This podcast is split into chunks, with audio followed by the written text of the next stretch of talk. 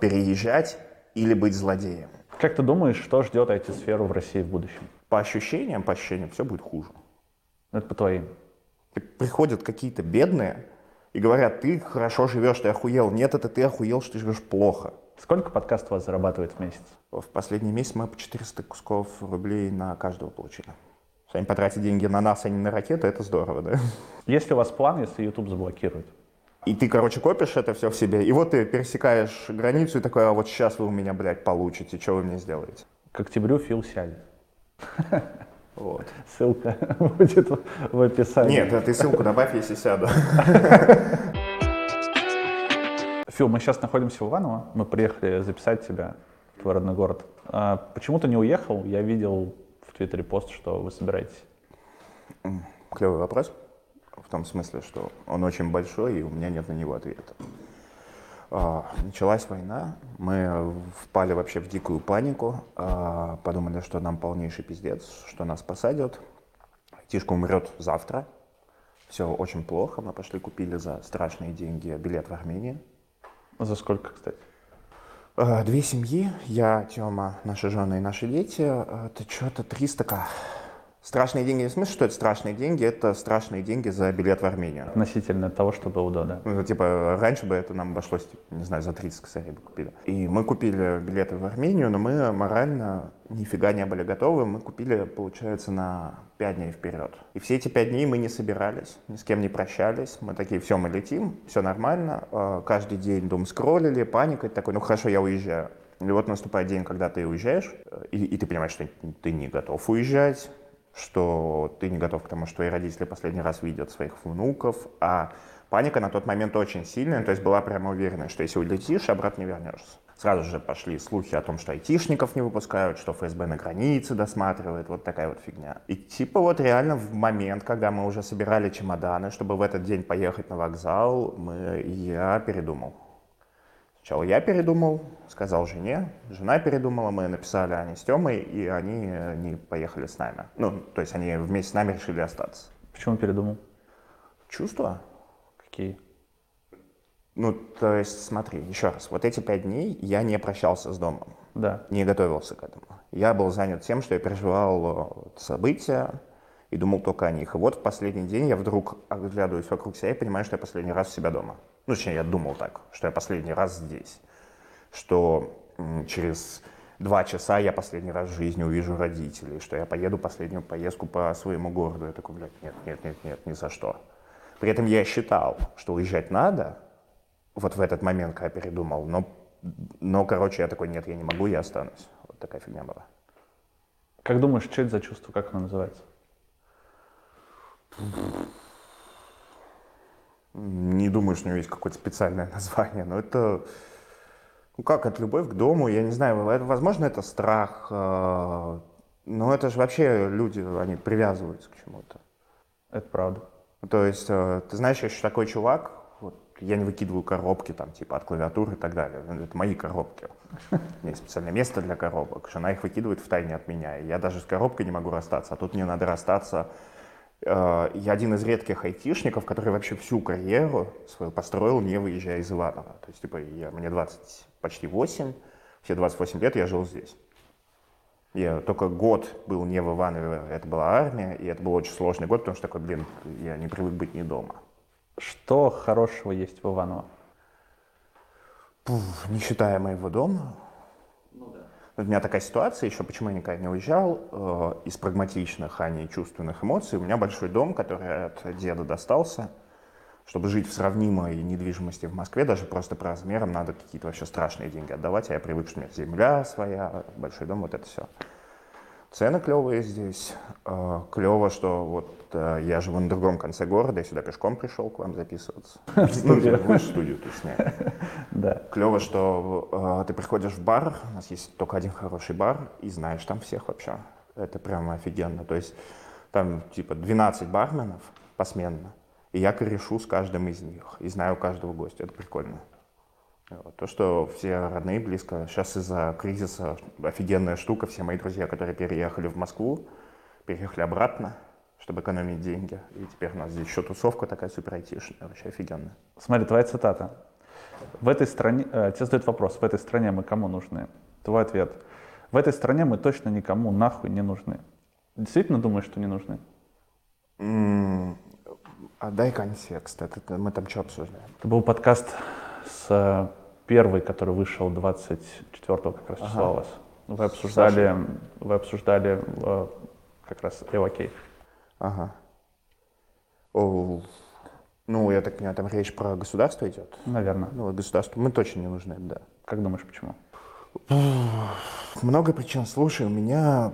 Я очень biased в этом смысле, потому что мне кажется, что здесь никогда вообще не любили интеллигенцию, людей, которые что-то творят и так далее. Здесь вот это вот окружение, не знаю, с детства, со школы продавливалось вот это вот постсовковое призраки реально совка, где нужны вот эти вот винтики в механизме, люди, которые не думают, люди, которые делают то, что им приказывают. Еще... глубоко травматичный армейский опыт в этом смысле, где, где тебя специально э, учат делать то, что приказывают, даже если это бессмысленно, и там специально делается так, что это бессмысленно. Вот типа есть поговорка про армию: круглое носим, квадратное катаем. Это типа не шутка. Могут дать шар и куб, и сказать: неси шар и кати куб. То есть вот эта вот э, фигня, что думающие люди такой системе, которую у нас здесь строит государство, не нужны. Потому что мы, может, и нужны как люди, которые делают задачи для них, но здесь есть побочный эффект. Типа, чуваки, которые думают, они рано или поздно приходят к тому, что, ну, какого хуя. То есть они не уживутся здесь, и режим знает об этом, что интеллигенция будет пытаться их как-то свергать, я не знаю, критиковать и так далее. Это идет в комплекте к мозгам.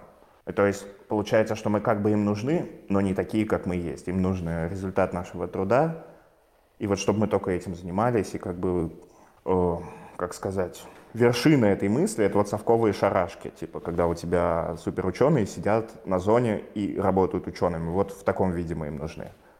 Как ты думаешь, почему представители ай ти-сферы уезжают из России? Боятся, что здесь индустрия рухнет, боятся, что их могут посадить, э, боятся, что уровень жизни очень просядет, боятся, что потом уехать не получится, а здесь... даже если сохранятся айтишные бабки, все такое будет просто очень некомфортно жить, ну, типа, без западных компаний и так далее. Это же, это не очень важно э, идеологически, а на практике тебя охренеть как ебет, что вот я не могу оплатить Amazon, бог, бог с ним, с Spotify, я не могу там серваки где-то разместить. У нас э, вся инфра на пэт-проекте взяла, переехала на сраный Яндекс, я не, не хочу сидеть на Яндексе. Ну. И... вот эта фигня, как снежный ком, она пугает, что ты окажешься вот этим человеком, который э, пьет поддельную колу, сидит на поддельном АВС, э, слушает на Яндекс.Музыке и так далее. Не то чтобы Яндекс.Музыка была плохая, но вот отсутствие выбора. Яндекс.Музыка хорошая. Я слушаю Яндекс.Музыку. Теперь-то я тоже. Как ты думаешь, вернутся ли они? Это часть более важного вопроса, типа что будет дальше. Смотри, ситуация может ухудшаться, может застыть в том положении, в котором она есть, и может улучшаться. Вот если она будет ухудшаться, они не вернутся. Если она будет критически ухудшаться. Не просто вот так же плохо идти, а если будут происходить более масштабные пиздецы, тогда все будут и дальше уходить. Если она застынет как есть, я думаю, они вернутся. Если улучшится, тоже вернутся. А вот как ситуация будет развиваться, ну, никто в мире сейчас этого не знает. По ощущениям, по ощущениям, все будет хуже. Это по твоим... Да. Ну, тоже я в пузыре в айтишном, в этом паническом пузыре, естественно, все с другой стороны вижу. Мне кажется, что все совсем плохо. Видишь ли ты проблему в том, что они уезжают? Ну, то есть, насколько этот отток критичный, как ты думаешь? Я не думаю, на самом деле, что их так много уехало в процентах. Во-вторых, я не думаю, что многие уехали навсегда. И в-третьих, я думаю, что для нашей индустрии это всегда было хорошо. То, что уезжают? Да. Почему? Типа... чуваки, которые уехали навсегда, это хорошо для русскоязычного ай ти. Чуваки, которые уехали и вернулись, это хорошо для русскоязычного ай ти. Чуваки, которые остались здесь, тоже хорошо. Как бы у нас индустрия, она очень на международной завязана. Это клево, что ты можешь у одного из чуваков, которые делают React, взять интервью на русском. Если бы уехали все, это была бы большая проблема. Если бы даже вот половина уехала, это большая, а, допустим, треть — хорошо. Все-таки переопыление такое, они а? привезут оттуда что-то. Самые крутые чуваки в мире, которые сейчас есть в мире ай ти, это те, кто уехал и сделал ай ти-компанию с русским основателем, потому что у нас это очень многие проблемы для нас решает, когда твои сограждане э, едут в мир делать там что-то хорошее, а работа в ай ти — штука хорошая, это, ну, здорово. Понятно, что пугает вот это ощущение паники и бегства. Возможно, им не стоит этого делать так громко, но как бы для индустрии это хорошо. Ну, громко ведь, да, убегают? Mm, да. Но это тоже очень объяснимо. Вот ты сидишь, бомбишь здесь, а ты не можешь даже войну войной назвать, потому что придет товарищ майор. Ну, может прийти. А, и ты, короче, копишь это все в себе, и вот ты пересекаешь границу и такой: а вот сейчас вы у меня, блядь, получите, что вы мне сделаете? Пишешь в соцсеть. Да, сразу идешь в Твиттер и такой: сосите, хуй, пидорасы. Тут понятная штука. Давай немножко поговорим про подкаст. Давай. Мы обречены. Это пример хорошего коммерческого подкаста. Это вот прям можно поучиться многим. Какие у вас планы на будущее сейчас? Расти, развиваться. Мы... Ох... Я всегда был сторонником идеи не класть яйца в одну корзину. Mm-hmm. Диверсификация. Да, поэтому, во-первых, у нас есть второй канал. Во-вторых, мы запустили какие-то проекты, которые прямо сейчас имеют актуальность. То есть мы запустили шоу «Как мы переехали», которое про чуваков, которые релокнулись именно вот в этой ситуации. Я бы хотел делать какой-то контент на английском в том числе. Не знаю, насколько мы это потянем. Но все, что мы делали, мы будем продолжать делать, естественно. По цифрам-то все еще хорошо. Продолжать делать здесь? Ну, то есть... Ой, на такие вопросы очень сложно ответить, потому что я на самом деле по десять раз за обычный день могу решить, уезжать или оставаться. Как тебе кажется сейчас? Прямо сейчас? Ну, мне кажется, мы скорее останемся. Я не, понимаешь, я могу попасть в ситуацию, когда это интервью выйдет, а я буду не здесь. Вообще у меня сейчас основной план — это уехать на два месяца отдохнуть. В отпуск? Да. Многие так делают. Вот. Ну, весь вопрос в том, возьму ли я сразу обратный билет, понимаешь? Понимаю, к сожалению. Сколько подкаст у вас зарабатывает в месяц? А, до кризиса или после? Давай до. Там же, наверное, пожирнее. Ой, там вообще хорошо. Слушай, я не скажу, сколько подкаст весь зарабатывает, что я не знаю. Я знаю, что в последний месяц мы по четыреста кусков рублей на каждого получили. Хорошо. Это хорошо, да. А с началом кризиса? По-моему, мы опустились где-то до двухсот. Это тоже неплохо. Это тоже неплохо, но там фигня сработала с тем, что нам кто-то заранее заплатил, и мы это просто продолжаем раскидывать. Плюс мы могли бы вообще не уйти в минус, если бы не посылали нахуй условные жберы. Вот. И как бы не то, чтобы это прямо страшно отразилось, но стало заметно, что многие рекламодатели сказали стоп. Не сказали навсегда стоп, сказали давайте подождем, потому что сейчас многие не знают, что делать с наймом. Каналы в офисе сейчас минус сто тысяч, если что. Заработка? Не так много. Это, как это называется, убыль? Потери. Отрицательный рост. Отрицательный рост, да. Есть ли у вас план, если YouTube заблокирует? О, этот план называется «Отлично, теперь мы будем получать монетизацию». У меня в этом смысле есть классная история с Твиттером, который заблокировали. Я всегда вел Твиттер, всегда смотрел за цифрами, это часть моего бизнеса и по подкасту, и по ай ти, и для меня это очень важно. День, когда Твиттер заблокировали, я попереживал первые два часа, а потом я увидел стату и такой: класс. У меня никогда Твиттер такой большой не был, как сейчас. Почему? А потому что наша аудитория просто в первый же момент, вот люди, которые сидят в Твиттере, в айтишном, в ту же секунду, когда заблокировали Твиттер, они потянулись, включили кнопочку ви пи эн. Люди, которые смотрят айтишный YouTube, сделают точно так же. В этом плане нам хорошо, да. У нас mm-hmm. аудитория знает, что такое ви пи эн. Так а потом видишь этот бизнес, который контент в ай ти, он не так завязан на просмотры, как у этих обычных смертных блогеров. У нас не так устроено. Ну, то есть рекламодателям наплевать пятнадцать тысяч у тебя или восемь. Этот, э, играет роль имиджевость, те, кто тебя смотрит и так далее. Здесь другой подход. Ну, то есть, ну, потеряем мы тридцать процентов просмотров. Ну, класс. Ничего страшного. Ну, то есть, там всякие Яндекс.Дзены, Рутюбы. У нас есть Яндекс.Дзен, и я все забываю его удалить к хуям. Не планируйте. А, ну, нет. Переезжать туда. Да, да, он есть, у нас туда видосы грузятся, их там много смотрят, но там настолько, настолько не наша аудитория, что просто омерзительно вообще читать комментарии. И мы завели его на всякий случай там месяца три назад, и мы его сейчас удалим. И никуда не поедем. У нас есть план переезжать на свой сайт, ну, типа на свой пэт-проект. Мы одну тему мутим, но это мы туда переезжаем не для того, чтобы спасать подкаст, а для того, чтобы подкаст драйвил этот, этот проект. То есть такая штука есть. Представь себе, что завтра к тебе придет Сбер или Газпром mm-hmm. и скажет, платим в два раза больше за рекламу. Согласитесь ли вы? Мы были в немножко похожей ситуации. К нам пришел Эльбрус, который, насколько я понимаю, чуть-чуть государственный. Он не чуть-чуть, я думаю, даже. Вот, но мы точно не знаем. Но у нас мы разделились, потому что Антоха сказал, в чем проблема. Мы рекламируем, типа, их буткемп, они нормально учат, давайте их рекламировать. Тёма сказал, нет, ни за что, а я примкнул к Антохе.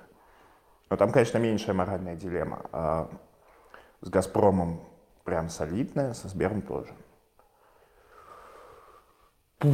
Я не знаю, как у пацанов будет с деньгами в этот момент. Это паршивое понимание того, насколько принципы продаваемая штука. Вот у меня есть айтишная зарплата, вот сейчас есть. Сейчас мне очень клево махать шашкой со словами «я не буду работать на зло». Да. А, у Антоха с Тёмой живут чисто с подкаста. Тёма, естественно, скажет «пошли они в жопу, я лучше умру от голода, чем буду рекламировать их». Антох так может не сказать. Как мы будем это разруливать, я не знаю. Сейчас мой ответ – нет, мы не будем с ними работать. Но спроси меня, когда я буду голоден. Потом там же еще дофига этих лазеек, которые ты себе выстраиваешь. То есть такой, ну, я же рекламирую не, там, не лично, да, Путина. Я рекламирую, короче, идею поработать в команде Сбера, которая make that world better, там вот это вот все. Типа ты начнешь себя обманывать и так далее, чтобы как-то оправдать вот эту историю, что ты такой, блин, пять тысяч баксов просто за пятнадцать минут рекламы. Ага, еще есть классное умопостроение, которым ты можешь себя защищать, что ты такой, ну, хорошо, режим хочет поспонсировать пропаганду против себя, а мы на подкасте ее транслируем, ну, пусть оплачивает, это тоже клево. И кто-то скажет да. Слушай, я помню, давно-давно я смотрел интервью NoizeMC группы, и там их барабанщик сказал, олигархи платят за то, что мы их обсираем, почему это плохо? Ну да, да, вот это сорт мышления, но ты понимаешь, ты оцениваешь не тот эффект, который ты делаешь. Ты оцениваешь выбор, который ты у себя в голове делаешь, а ты выбираешь бабки, чтобы делать то, что тебе не нравится. И вот от этого ты не убежишь ни за какими замками вокруг того, что на самом деле это добро и так далее. Ты же знаешь, что тебе не нравится рекламировать Сбер, да?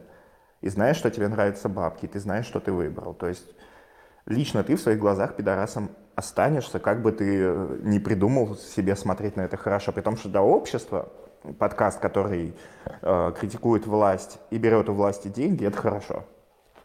Что они потратят деньги на нас, а не на ракеты, это здорово, да? В этом смысле. Мне кажется, у них на все хватит, слушай. У них хватит на все. Ну, а самое главное, ты не сильно поможешь Сберу, никакой рекламой мы обречены, потому что их эйч ар-бренд мы не спасем. Хочется поговорить с тобой про кэнселинг. Так. Про массовый кэнселинг. Сталкивался ли ты с кэнселингом из-за русофобии? Э, да, но не очень явно. Я сталкивался с отказом в оффере из-за того, что я в России. Из-за того, что я русский. Из-за того, что я в России. Ну, типа, чтобы ты налоги не платил. Э, Мне не объясняли мотивацию, но я знаю, какая она. А мотивация такая. Есть галера, галера, которая работает со Штатами, я в нее собеседуюсь, они боятся, что если они меня наймут, Штаты с ними перестанут работать. Uh-huh. Ну, то есть эти ребята, которые меня не берут, они, понятно, там свои риски просто считают. Перестали ли бы Штаты с ними работать, потому что они платят в России, я не знаю. Ну, в одной компании отказали даже, когда я сказал, что мне окей, сгонять в Армению, сделать тамошнее юрлицо и счет. Они такие, нет, все равно. А компании западные, которые, ну там, не знаю, Oracle, что там еще было, Cisco, вот эти вот канцелы, как тебе? А они что делают? Подожди, может, не в контексте. Слушай, ну Oracle там ушел с рынка, что-то отзывает. А, вот такие штуки, да, то, да, что да. Они из... Ну, меня бомбит, э, и бомбит зверски, меня, я безумно забомбил вот с этой историей с картами. Вот это меня просто вообще добило нахер. С картами или с Apple Pay? Э, и с тем, и с тем. Ну, что типа, что я не могу за всякие штуки платить.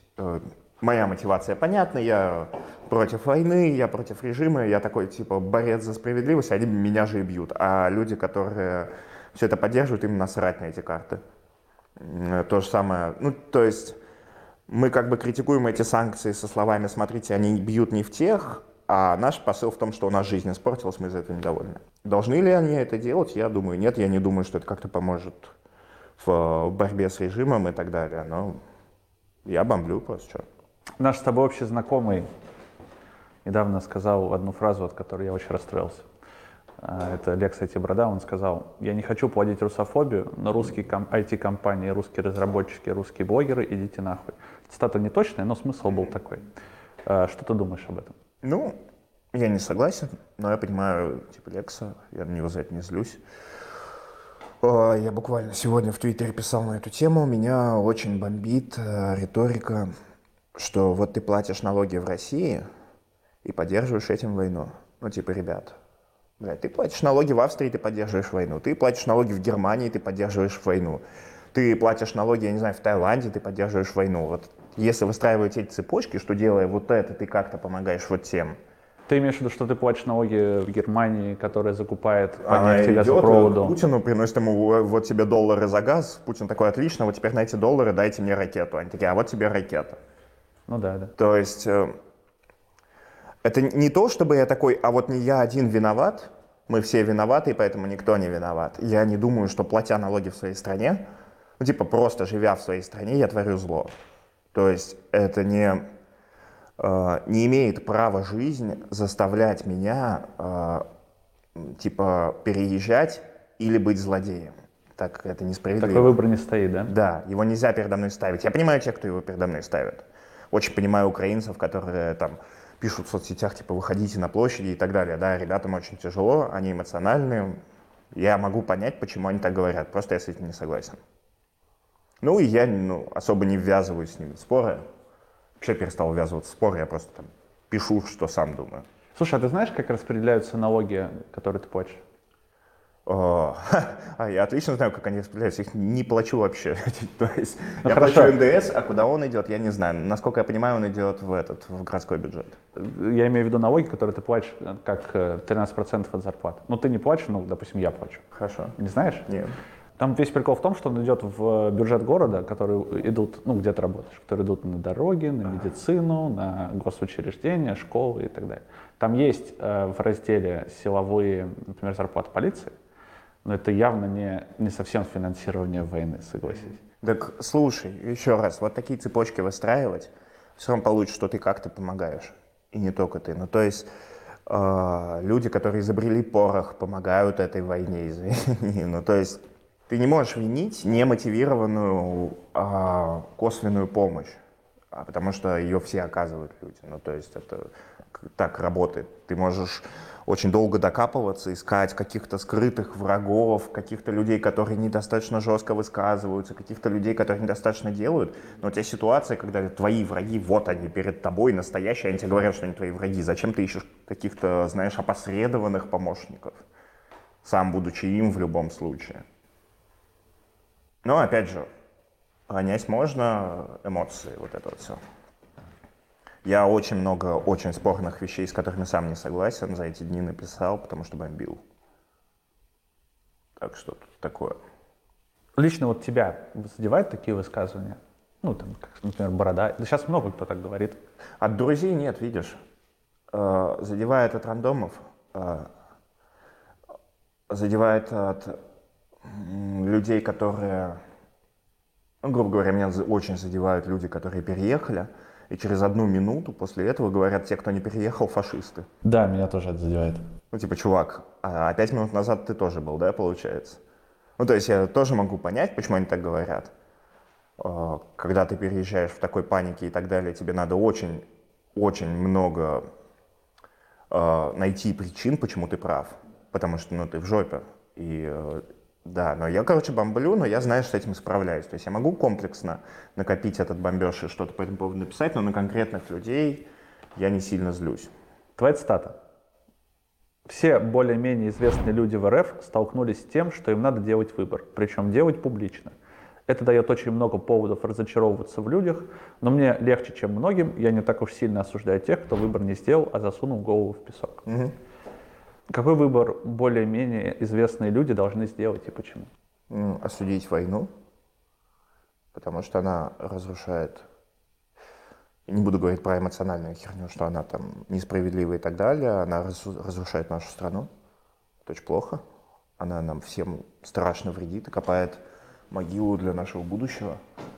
И если ты большой чувак с большой аудиторией, то, грубо говоря, если ты осудишь войну публично, ты увеличишь наши шансы на то, что что-то остановится, изменится, ослабнет и так далее. Также ты увеличишь свою вероятность сесть в тюрьму. Также ты увеличишь свою вероятность сесть в тюрьму. Поэтому я не осуждаю тех, кто ничего не сказал. Я осуждаю тех, кто ее поддерживает публично. А есть такие, да? Да слушай, мне кажется, дофигища. Если вот э, по этой...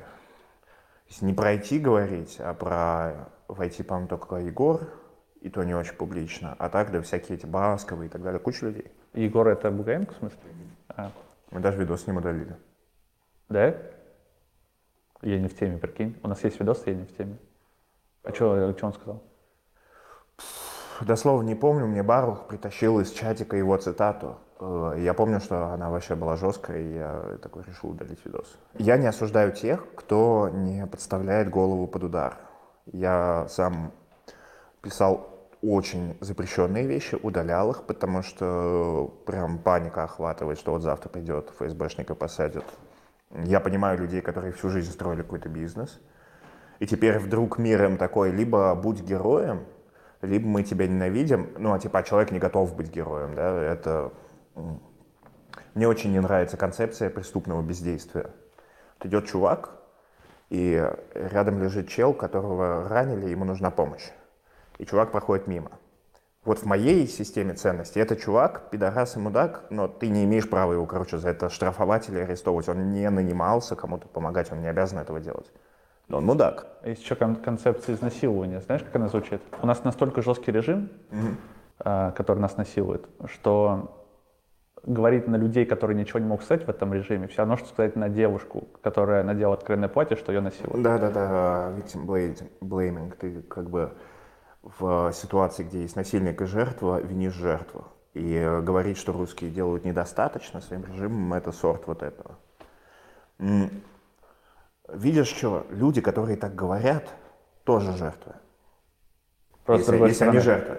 Если ты знаешь, если ты какой-то хуй, который сидит в Таиланде, или в Америке, и десять лет там работает разработчиком, и ты, у тебя нет родственников и друзей в Украине, и ты такой, типа, приходишь обвинять русских, что они делают недостаточно, вот ты пидорас.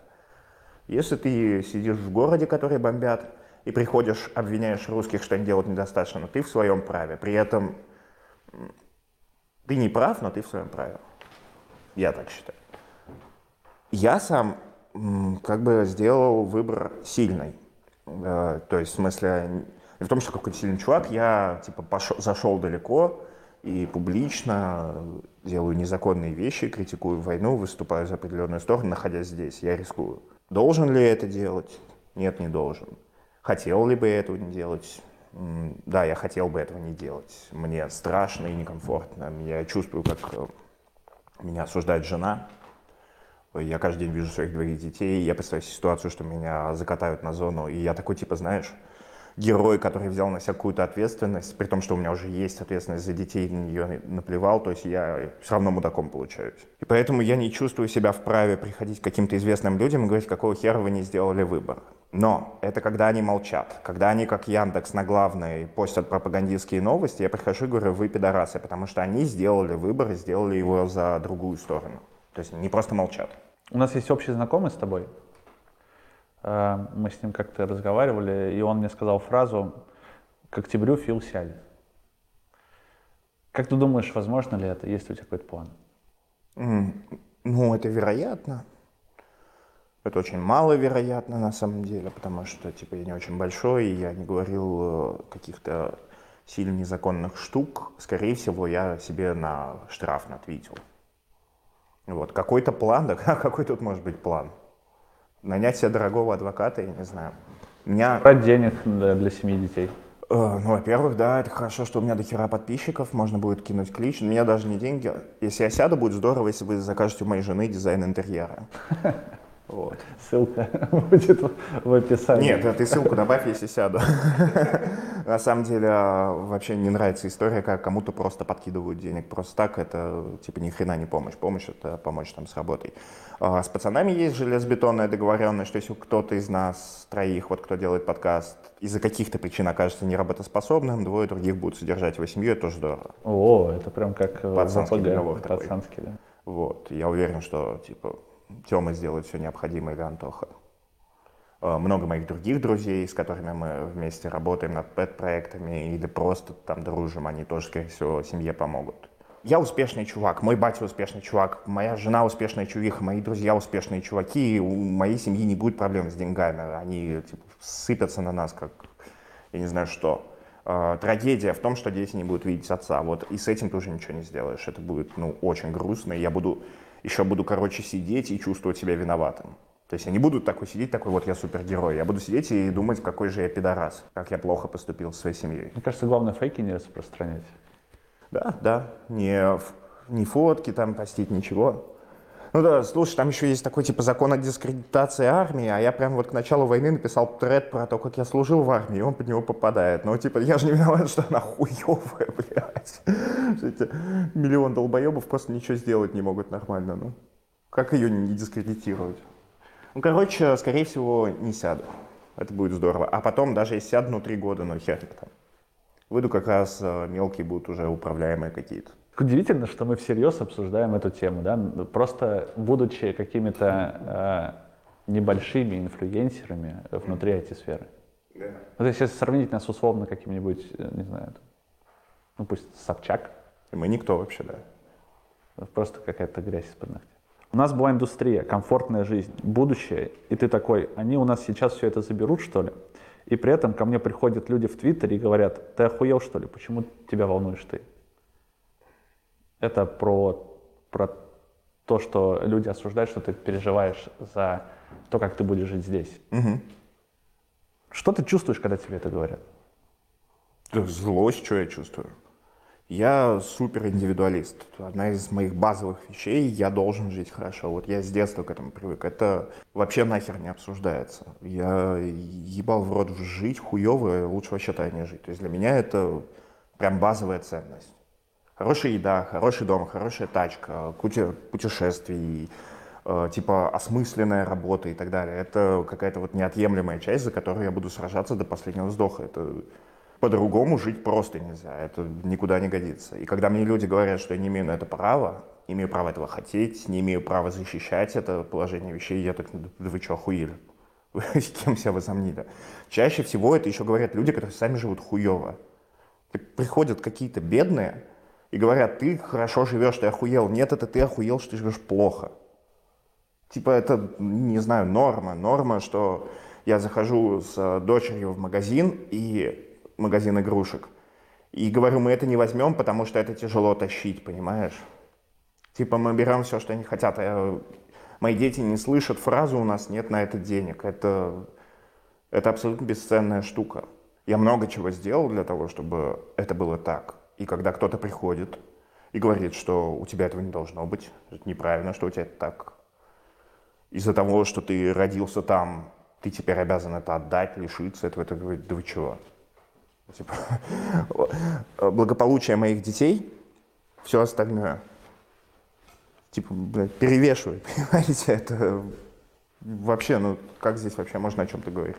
Цитата была чуть про другое, там имелось в виду, что как ты можешь говорить о том, что тебе будет плохо житься в России, когда в соседней стране воюют? Тоже хорошая тема, эмоциональный аргумент, старый добрый эмоциональный аргумент. Ты приходишь и в споре взываешь не к логике, а к эмоциям. Когда эмоции сильные, у тебя, у общества это работает, все такие, ну, прав он. В том числе и я так могу подумать. Если, я не знаю, какая-нибудь русская инфлюенсерка ноет, что ей не продают Шанель в мире, где людей убивают, это странно выглядит. Но я про это писал более развернуто. Я считаю, ты имеешь право ныть из-за своих поверхностных проблем тогда, когда у других людей есть страшные проблемы, если про их проблемы ты тоже говоришь. Ну, типа, это странно, да, когда для тебя самое важное, что тебе не продают сумку, а при этом про пиздецы, которые вокруг тебя, ты не пишешь вообще ничего. Я честный человек, я пишу про пиздецы, я пишу про то, что мне не нравится, что у меня нет карты банковской. Эта претензия, она, когда делается ко мне, меня бомбит, потому что ко мне она несправедлива, когда она делается к людям, которые вообще никак не реагируют на происходящее и при этом из-за своих проблем бомбят, ну это странно. Ну типа, знаешь, что это украинцы форсят мем, что, э, господи, а что случилось? Что они такие посты от русских такие, а что случилось, почему цены так поднялись? Потому что у людей просто вот все, весь мир рушится, а другие люди, от которых это пришло, из страны, которых это пришло, даже не знают об этом, и это, естественно, их это бомбит. Есть история, ты рассказывал ее в Твиттере, что тебе звонил Russia Today. Не звонил, они... Я написал в нашей телеге пост про... Тогда вышла новость, что Минцифры поблажки айтишникам делает какие-то. Да. Я это высмеял.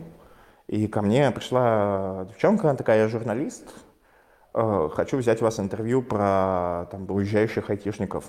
А у нас на самом деле очень много всяких мелких каких-то айтишных медиа, проектов и так далее. Это достаточно частая история, что тебе приходит какой-то хуй с горы, такой, я, я журналист про ай ти, давай писать. И типа, и, и если ты спросишь, что за медиа, там какой-то пиздец ноунейм. И я просто привык, да, давай. Даю ей интервью текстовое. Mm. Проходит какое-то время. Она просит, по-моему, еще по какой-то ситуации дать комментарий. Я даю. Она просит э, для ее коллеги дать комментарий. И я уже, типа, ну, а подход такой серьезный у нее. То есть она меня прямо... Э, вопрос, я дал развернутый ответ. Она еще сто вопросов и так далее. И, и я заинтересовался просто, я вообще ничего плохого не подозревал. И я такой, а что за медиа? Она такая, эр тэ. Я такой, ебать. То есть мне сразу стало жутко страшно, что они э, либо перевер... переврут мои слова, либо запихают в такой контекст, где они будут писать уебищно. Потому что это было в тот момент, когда я перестал быть паникером. И я такой, ну в целом, в целом, такого, что все съебывают, нет. нет. Такого, что э, те, кто уехали, уехали навсегда, тоже нет. Вот. И я ну, такие вещи писал. Но есть провластная пропагандистская повестка, что у нас в России все заебись. И они могли бы мои слова для этого использовать. У нас в России не все заебись, у нас плохо, мы страдаем, не надо. И, короче, если бы я был рупором идеи, что ничего не происходит, это было бы очень плохо там, в моей системе ценностей. И я ее просил не публиковать, и... Это было, по-моему, две недели назад, до сих пор этого не произошло, так что я надеюсь, если они так и не опубликуют, я пойду в Твиттер и респектану им. Скажешь, что честный, да? Да. Вот конкретно она, вот эта журналистка Russia Today, честно не опубликовала интервью со мной, потому что я просил, мы все знаем, что Russia Today может просто класть болт на закон о СМИ, публиковать, что хочет, и ни в каких судах я ничего от них не добьюсь, так что только ее журналистская честность сейчас спасает меня от публикации там или не спасает. Как ты думаешь, почему такое внимание сейчас к ай ти? Ну, то, то что даже реформы выходят. Я не знаю, правильно это называть реформой? Я просто не политолог, я не знаю, реформа это называется или нет. Слушай, ну, какие-то поддержки от, поддержки от государства для да, ай ти. Реформы вроде вообще все в подобном духе. Слушай, я думаю, какие-нибудь системные либералы вроде Грефа продавили. Ну, типа в системе есть вот эти вот чуваки, которые что-то строят. Есть Греф, который в какой-то момент был большим чуваком в команде Путина, большим политиком, сказал, я ебал в рот политику, пошел развивать Сбер и ушел развивать Сбер. Есть там Газпром, который технологическая компания и так далее, они, они же ресерчат рынок. То есть у них большие ай ти-отделы, ты знаешь, как работают большие ай ти-компании, у них всегда там, несколько сотен нахлебников, которые типа высчитывают, типа, а что происходит с рынком и так далее. И вот, скорее всего, их эти чуваки сказали им, что вот есть проблема массового исхода, что это может усилиться и так далее. Чуваки, которые там цифровыми вещами в государстве занимаются, обеспокоились, пошли там своему царю об этом сказали, или кому-нибудь пониже царя, и они такие, давайте остановим. Если бы у тебя не было своего жилья, ты бы взял ипотеку под три процента? Я бы никогда не стал брать именно ипотеку там, по каким-то своим причинам. Мне кажется, снимать проще, я не хотел. Меня тяготит, что у меня в Иванове дом, и это в каком-то смысле означает, что я должен жить здесь.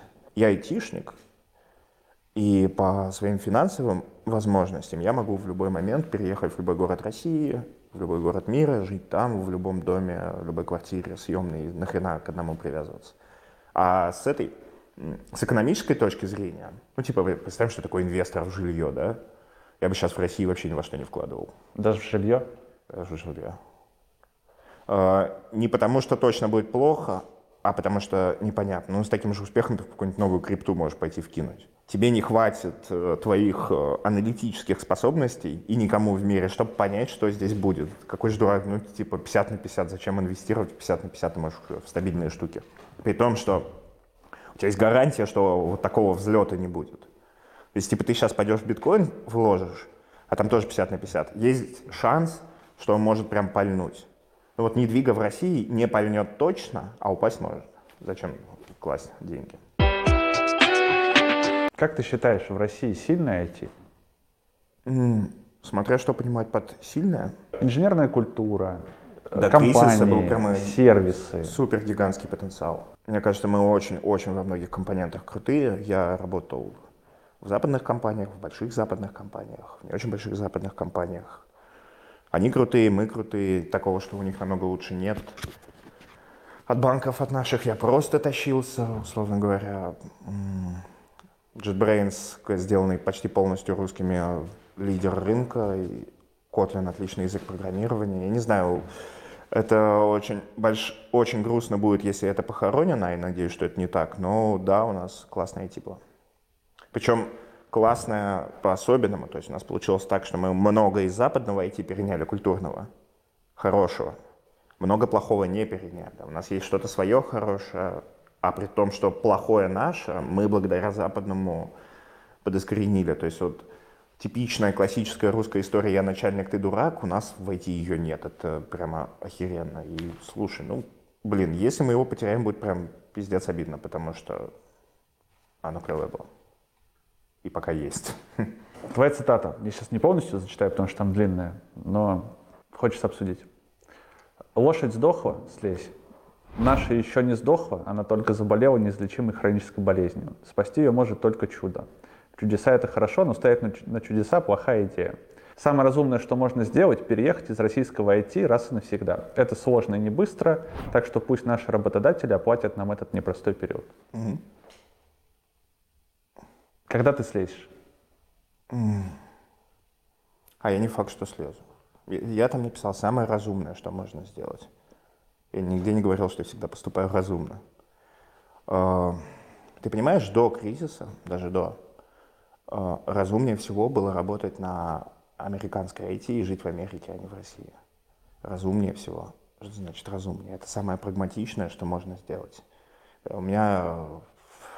Две недели назад на подкасте был чел, который просто получил оффер на пятьсот тысяч долларов в Америке, да, в год. пятьсот тысяч долларов. Ну, то есть, если, если убрать эмоции, прагматично жить в стране первого мира с самой большой экономикой в мире. Зачем жить в стране третьего мира с маленькой экономикой? Зачем жить... Слушай, в... я чуть поспорю все-таки, сори. Не самая большая, не самая большая Китай, да? Не, не, не. Мы, у нас не самая маленькая. Мы седьмые в мире по экономике. Ну, были. По крайней мере, на две тысячи двадцать первый год были, да. Короче, и вот эта вот фигня со стабильностью. Типа, Россия нестабильна и до кризиса была, она, она исторически нестабильна. Ну, то есть, вот, проклятие нашего региона, я не знаю, может, и какое-то исторического наследия. Но если ты посмотришь на историю России, у нас очень мало спокойных отрезков. Да, да, да, это правда. Вот. И как бы прагматично жить там, где спокойные отрезки — это обыденность. Вот ты переедешь в какую-нибудь Швейцарию, вообще нихуя ничего не произойдет с тобой.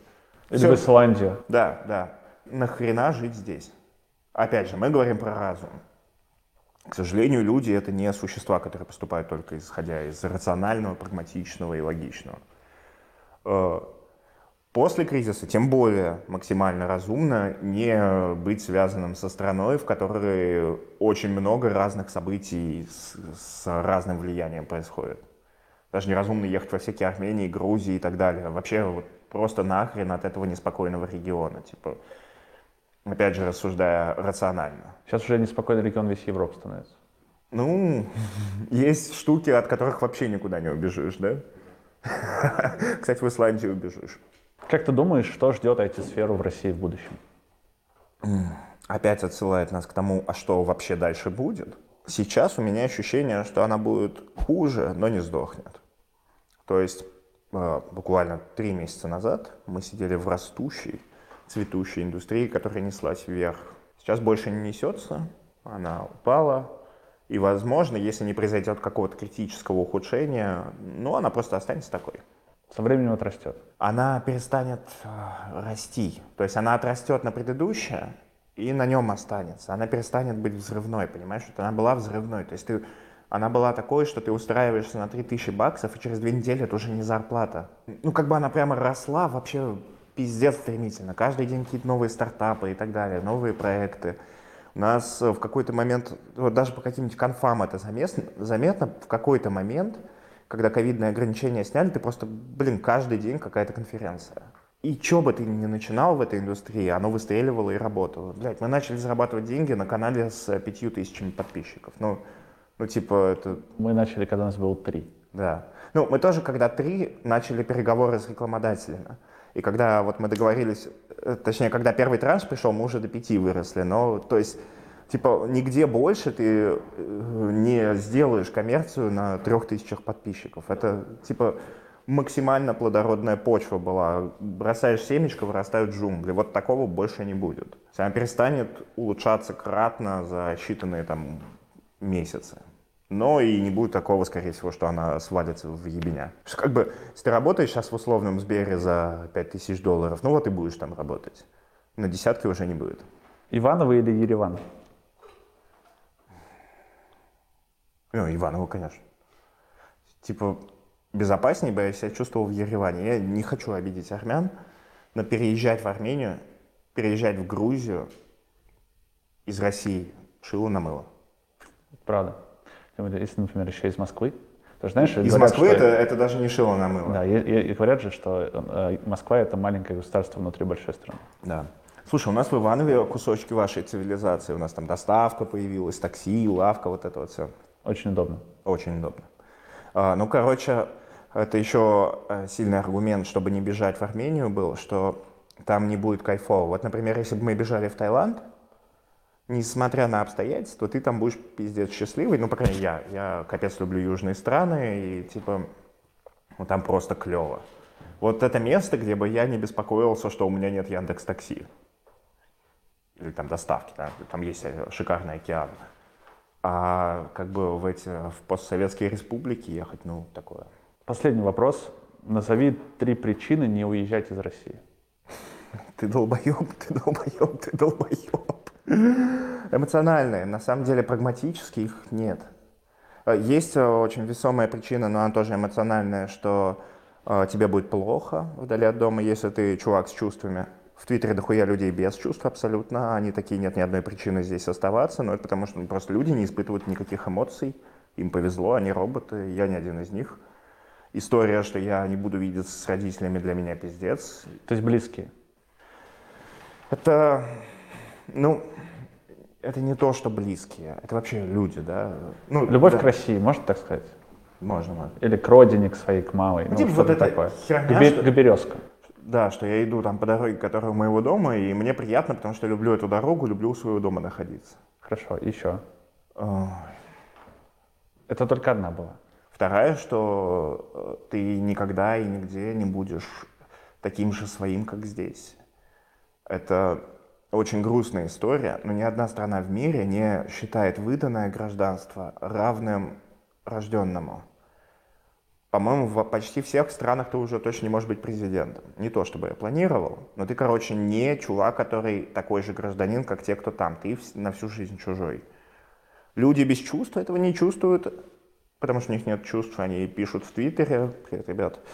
Что ты такого не испытываешь, но это есть, и с этим ничего не поделаешь. Ты неравноправен с теми, кто будет жить там. Твои дети еще, скорее всего, будут, а ты-то нет. Никогда не будешь... Ну, короче, ты проиграл. То есть люди, которые... Все остальные люди в мире живут у себя дома, а ты живешь в гостях до конца своих дней. И это вторая была. А третья причина — это ебучий принцип.